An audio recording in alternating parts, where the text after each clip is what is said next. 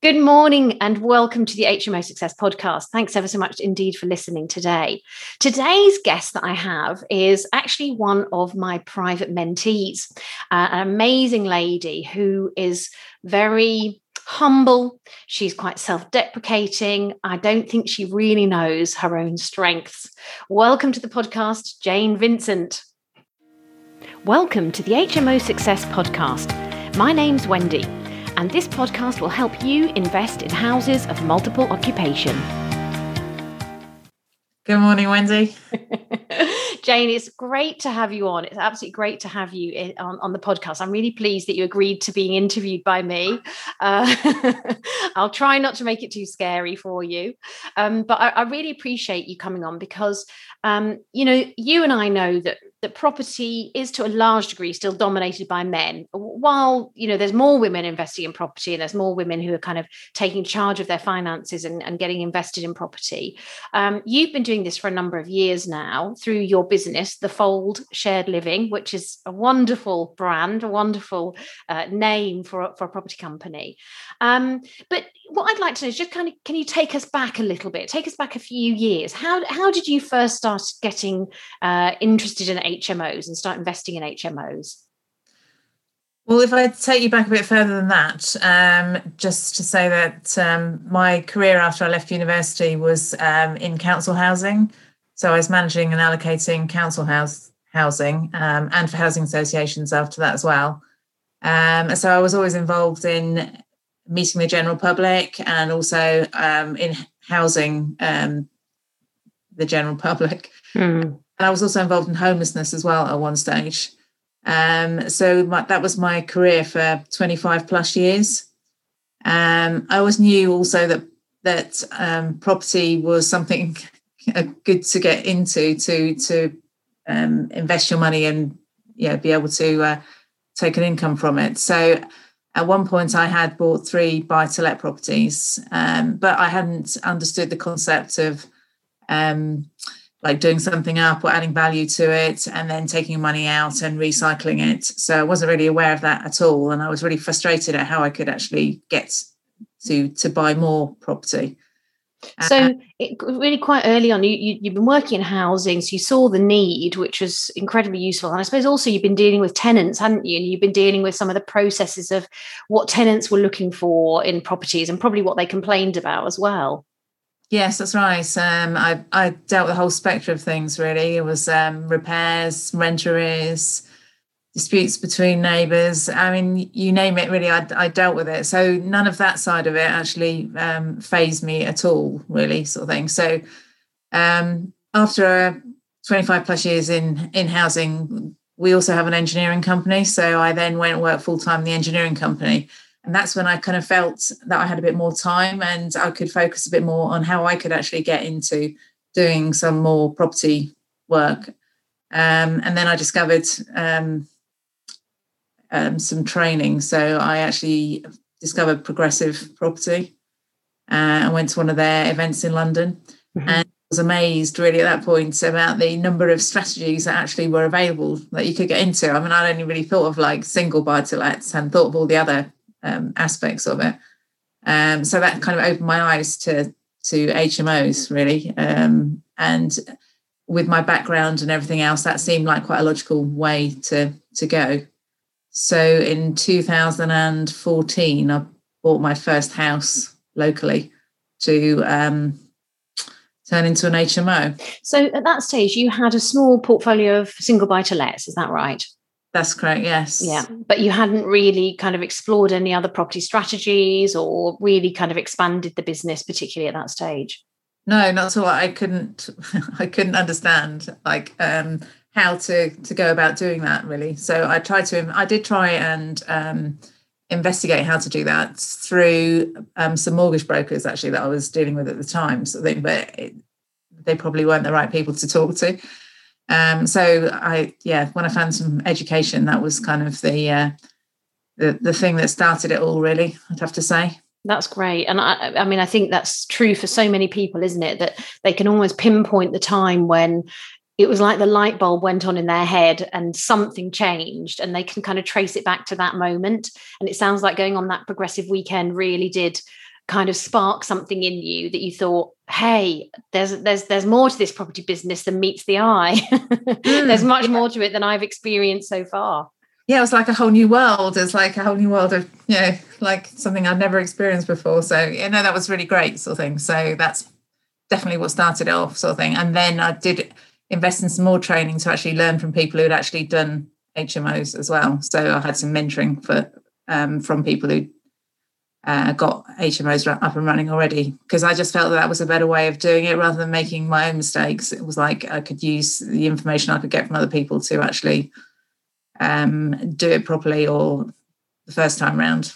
Yeah, yeah. Um, and I think that with HMOs, they are a more advanced strategy than single buy to lets. There are, you know, traps for the unwary, which I, I sometimes talk about. And uh, I think you're right to have, you know, you're wise to get that education and uh, input bef- before you started to launch in. Um, so, so, so you, you did the education. You started to sort of um, have a little bit more input in terms of a sort of regular mentoring kind of um, approach, which is which is really helpful. Um, so, tell us a little bit about that first the first project you did, Jane. What what was it, and uh, how did it turn out? Um, wow, it was. I decided I was going to um, invest locally rather than um, um, in the north of England because uh, I'm in, based in the south of England. So um, the temptation was to to get better figures really if you went um, further north. So, but I decided I want to manage it myself and do everything myself. So it's far easier just to do it locally. Um, so that was one thing. I suppose it was a massive, massive learning curve. First one. Um, I probably chose the wrong builder uh, the first time round. Uh, he was very much old school and thought that um, HMOs were like bed sits and not particularly nice bed sits at that, and you shouldn't, you know, invest a lot of money in making them nice. Uh, whereas I wanted to provide a high end product to young professionals was the um, the group that I was looking at um, housing. Um, so that was one massive error, and he was quite difficult to communicate with. I mean, he, they did a, a, reasonable job, but he, I found him difficult to to get hold of. And then he'd always say like, uh, "Oh, you don't want to do that, love." That that type of like um, approach. um, so, uh, and it was difficult because obviously I didn't, you know, I didn't know specifically what I was doing. So some of the things I like, well, okay, if you if that's what you you think, then I'll go down that line, sort of thing. So I wasn't that kind of like pushy because I didn't know for sure what I what I wanted really. Um, so in fact, with that particular house, I've actually ended up a few years later doing some more work to it. Uh, Interesting. Enough, yeah. I hadn't invested enough in actually making it nice the first time around. I'd left things in it which I wish I hadn't. Um, and so yeah, it definitely didn't didn't pay to do that. Um, also, the other thing I ended up with was I went through the estate agent that I was buying property through to get a mortgage. Now, that was a, a massive error as well um, because he only had experience in student housing. So he gave me a mortgage um, or got me a mortgage that um, related more to student housing in the sense that it was um, for where you have like everybody on the same tenancy. So whereas I was actually going to let each room individually and did let each room individually. So later on, when I went to another mortgage broker, um, somebody was recommended to me. Then he was like, "Well, that's a, basically you're com- you're committing fraud." Um, so yeah, that was another error sort of thing. So obviously I've corrected that as I've gone along, sort of thing. But yes, it was a massive like learning curve. Even even with the mentoring, it kind of there were still things about it that that hadn't gone correctly. Smoothly. Yes yeah. yes yeah. I mean i think that with buying property the, the phrase uh, caveat emptor buyer beware still stands true doesn't it? You know you've got to do mm. your due diligence you've got to do your homework and uh, it's it's uh, there are there are pitfalls. You you can make mistakes along the way. Um, and I think particularly obviously in your neck of the woods, you're, you're investing in the southeast, and and that is very expensive compared to other parts of the country where you can buy HMOs. So you were putting a lot of capital into this initial build. And I, I, bet at times you must have felt a little bit like you're on a bit of a roller coaster ride. Um, yes, I suppose initially I yeah, initially I did.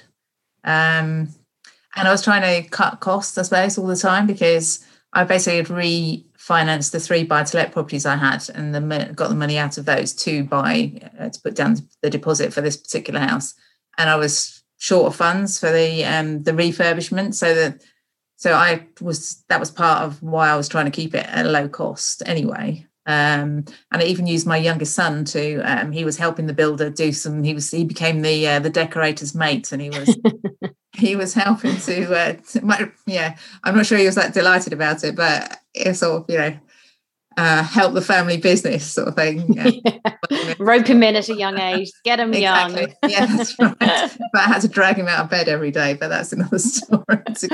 I'm sure it was good for his character, Jane. yeah, exactly. Character building. yes, exactly. So, what's been your biggest challenge or your most difficult challenge with with the business? Would you say? Um, I think that probably came um, at the beginning of lockdown. Um, because I just at that point I just purchased a property which we were going to do um, the most work that I've done on any property too. So it involved doing an extension. Um, so I had bridging finance in place, and they were going to provide me with the develop, development finance as well for the project. But as soon as um, the everything closed down um, as a result of the pandemic, they pulled the development finance. Um, so I still had purchased it with the bridging. So that was uh, okay, but I had no funds available to then actually do the work. So I suppose it was like trying to find a way forward um, to to fund it really, mm-hmm. uh, because no, nobody else wanted to know either. that was the other thing, and particularly as I got um, the bridging finance elsewhere, nobody just wanted to fund the development finance part of it. Yeah. Um. So yeah, so luckily, um, I was able to use the um, the builders um, mainly funded it. Um, this is my would have been my ninth project now. So for eight of those projects, I've actually used the same builder, uh, and obviously he had um, that was his job that he could get on with during lockdown really as well. So um, he was happy to finance it for me, and also he was able to apply for a bounce back loan um, which massively helped things. And then when I refinanced, I was able to uh, to pay him the whole amount back again. So. he's been an absolute tremendous find, Jane, hasn't he? After that first project that didn't go so well, where you didn't have a good relationship with the builder and he had his own views about what you should produce and you weren't sure, and you know, it outturned that yeah, you you you done your first HMO, but there were things still left to do, and you perhaps weren't 100 percent happy with it. To last year finding yourself in an equally challenging position this time it wasn't because of not knowing what you didn't know but it was because of covid but what you had done is you developed a much more effective power team and uh, not only a great builder who understands what you want and is, is, is, is able to produce the product, but also he had money in the bank and he was happy for you to borrow it. I that's, mean, that's a pretty good deal. yeah, that's right. Well, I think I think Rishi helped as well with his um, bounce back loan. Um, true, true. Because unfortunately, I also tried to get a bounce back loan, um, but because I've got a personal account with my bank and not a business account, they refused to let me have one. Mm. But luckily, he he wasn't in that position, so he was able to apply and get one. In fact, he still got it now. He's still funding the latest project or help as well. I, I think, Jane, you just made it look like you were, you know, a, a lady who had. Uh, you know, just a, little bit of pro- a little bit of property. You were very sort of demure, very humble.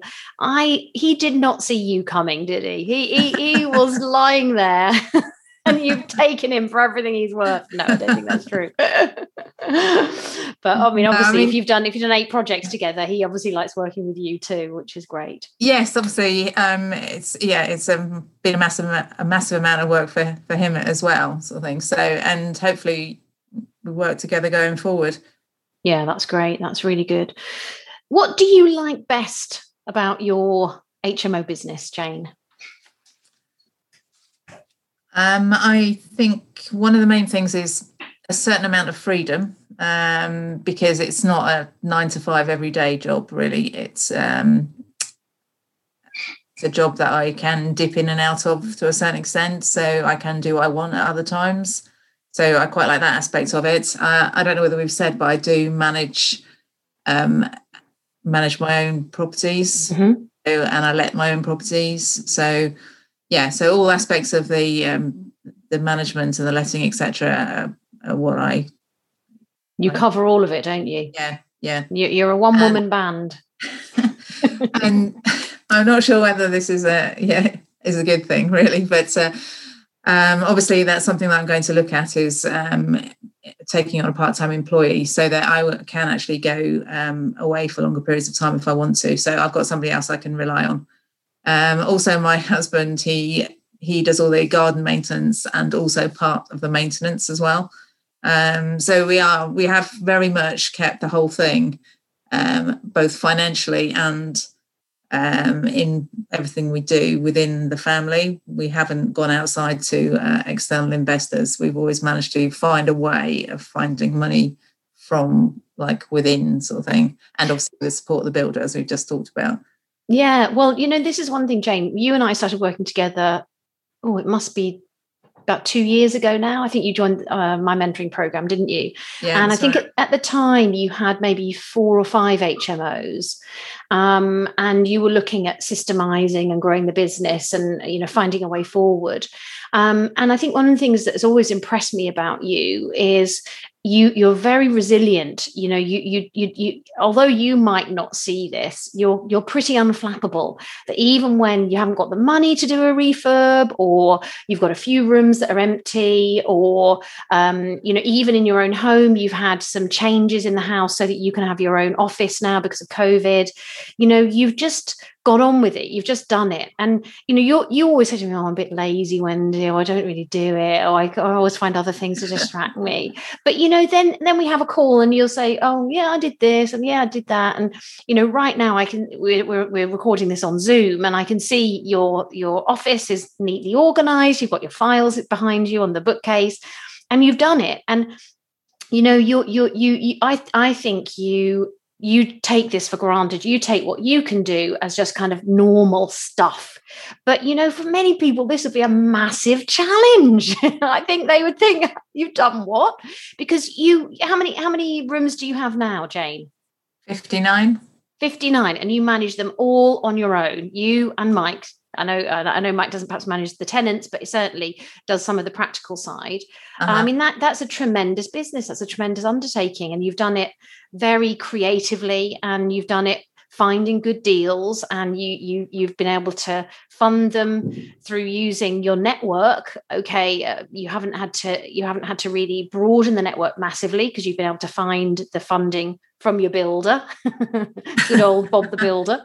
Um, and from other means. I was i was listing them earlier on actually. Um, i mean I, I, uh, from time to time i've maxed out my credit cards. Um, mm-hmm uh, obviously, I've reinvested income as I've grown, reinvested income from the business. Uh, we've remortgaged our house. Mm-hmm. Um, I've used endowment policies that have come along from um, to, to, finance it. Mm-hmm. Um, and then I've had like small family loans from from my mum and uh, from my youngest son, who's uh, currently loaning me a small amount of money for a large amount of interest. That's probably you know his retort to when he used to get him up in the morning and say, "Come and do the yes, be yes, the painter's mate." Payback time now. exactly, that's right. so, but that that's all that's all really good to hear because I think that sometimes when you're out of the uh, property investing community or you're starting to get you know get going in HMOs, it's very easy to think, well, "What am I going to do when I run out of money?" But your evidence that actually you find the money the money will come if you find the projects and the deals and if you prove to be a good business person it, you do you just find it from family you find it from pots of money. Like you say you become more um, willing to use your own lines of credit. Um, and of course there are lots of creative ways nowadays to uh, borrow money from other people utilize SSASs and pensions etc so there's lots of routes out there to to mm-hmm. find the money. And it and as you say you've always been able to do that which is great now, one thing also, Jane, that I know you enjoy, but I know many people really don't enjoy this, is the tenant side of the business. Um, do you think that is partly because of your background in, in, in your in your when you were you were in the local authority? Uh, yes, definitely. Um, I mean, I I dealt with all sorts of different types of people during that period of time, so nobody kind of really fazes me now, sort of thing. Um, so uh, yeah, I I really enjoy the, the, dealing with the young working professionals as well. I mean, they're yeah, uh, enjoy chatting them. Then I suppose also they're not a dissimilaration to my own children, um, so I kind of know a bit about what they're kind of going through as well. So it's quite easy to get a conversation going and to contribute a little bit yeah to it as well, sort of thing. So yeah, no, so I really like doing that part of it. And I'm sure they also appreciate having a landlady who is like you, who is available, who's local, who will, um, you know, see to their repairs and maintenance quickly, and you know, in, in a in a very effective way. Uh, all of those things keep tenants for much longer, don't they? Yes, that's right. Yeah, I think maybe I need to find a balance, though, sort of thing between between that and also between um, enabling myself to step back a bit further from business when I want to. Yeah. Um, so that that would be the move forward to try and find somebody to to work part time for me, really. And I suppose also as travel starts to open up, you know, we've got a bit of a pathway now, haven't we, to opening up after COVID. You know, you might decide, yes, you want to book a flight and go abroad for a few weeks, and without having the help and the team there to help you, it, you know, you'll be finding you'll be answering phone calls, you know, when you're in New Zealand or somewhere. Somewhere, yes. Which is not what you want. no. that's right. So yeah, so that's what I, you know, that'll be the next phase really, I think, of um going forward with the business is um yeah, just to try and make make it work a little bit without without me being there. Yeah. So you you like that side of the business, which is great. What do you like least about HMOs? I, I suppose like the just with the dealing with tenants, I guess it's like where you get the niggly little problems in the houses sometimes. I don't get that many to be fair, but um, things like around people not doing their washing up and yeah, that type of kind of uh, uh, sort of issue. I'm not overly keen on dealing with that type of thing. Um, but I say, thankfully, it's not very uh, it's not very common. Um, what else do I not like doing? I mean, most of the other things I I don't mind doing, to be honest. Well, I think it's interesting that you you struggle almost to answer the question, which shows to me that you've obviously set them up properly and you've set them up well. And when you have tenants who apply for the rooms and you know you fill the rooms, they're obviously the right tenants for the house. Otherwise, you would clearly have more problems. So that that's very much part of your brand, though. You know, the the, the fact that it's called the Fold Co-living, I think tells everybody very clearly what kind of brand you have. And I think that's very important. I've always said to people, develop a brand because there is competition in the marketplace. There is uh, there is in some areas oversaturation. How are tenants going to choose you over somebody else? Well, one of the best ways is to develop a unique selling point. What is it you're good at, and why should tenants care about it? Um, and I, and I think you've done that really well. I think it's a very powerful brand, and I think you you run that you know exceptionally well. And I suppose for you, the challenge is going to be getting somebody else in who also embodies that brand, so that it doesn't dilute by having a team mm. in place. Yes, yeah, that's right.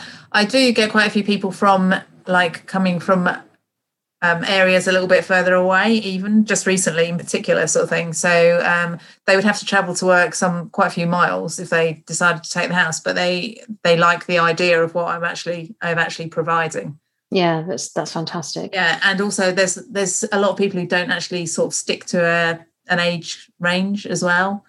Um, so I very clearly try and stick to um, a specific age range. So that um, yeah they're all at a similar stage in life. They kind of so they're more likely to get on with each other.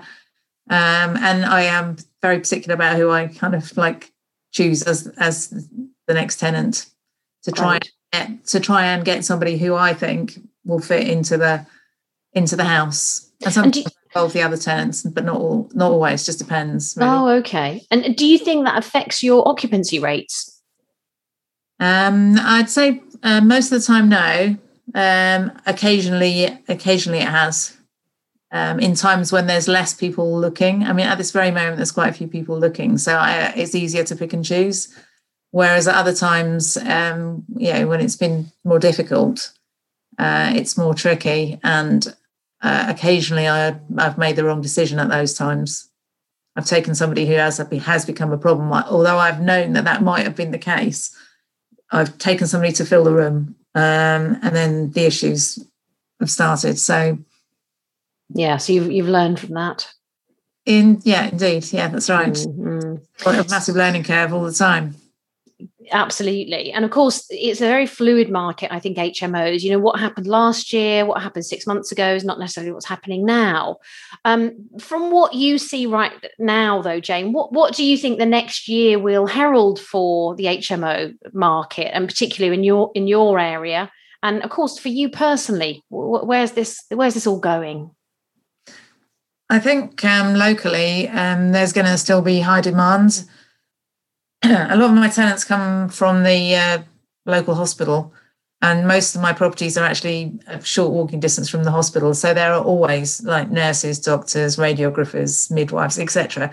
Um, looking for accommodation, and also the local hospital is currently um, regularly bringing in people from abroad who they put in hospital accommodation for a short while, and then they say they have to go and find a room themselves. So there's there's lots of people coming coming through. Uh, and lots of people who actually went back to live with parents during COVID uh, to save money are now trying to escape their parents and uh, coming back into shared housing. So I think the demand will certainly continue where I am. Um, so from my point of view, I think I've probably reached a point where I'm not going to do any more HMOs in the same area because I think I've probably got enough.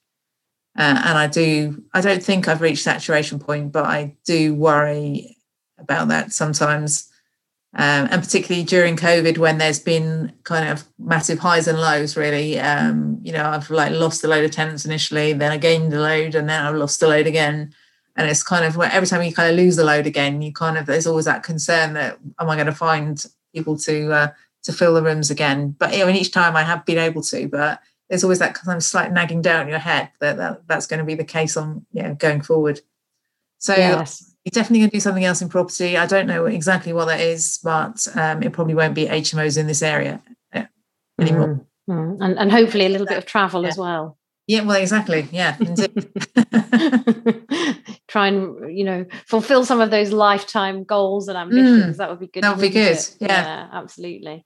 That's brilliant, Jane. Well, um, I'm sure your family must be very proud of you and what you've achieved. What what what do your children think about what you've done? Do, do they just kind of take it for granted, like mine seem to do, or do you think they can see that you've spent a number of years really investing and and, and building this, you know, tremendous uh, property portfolio?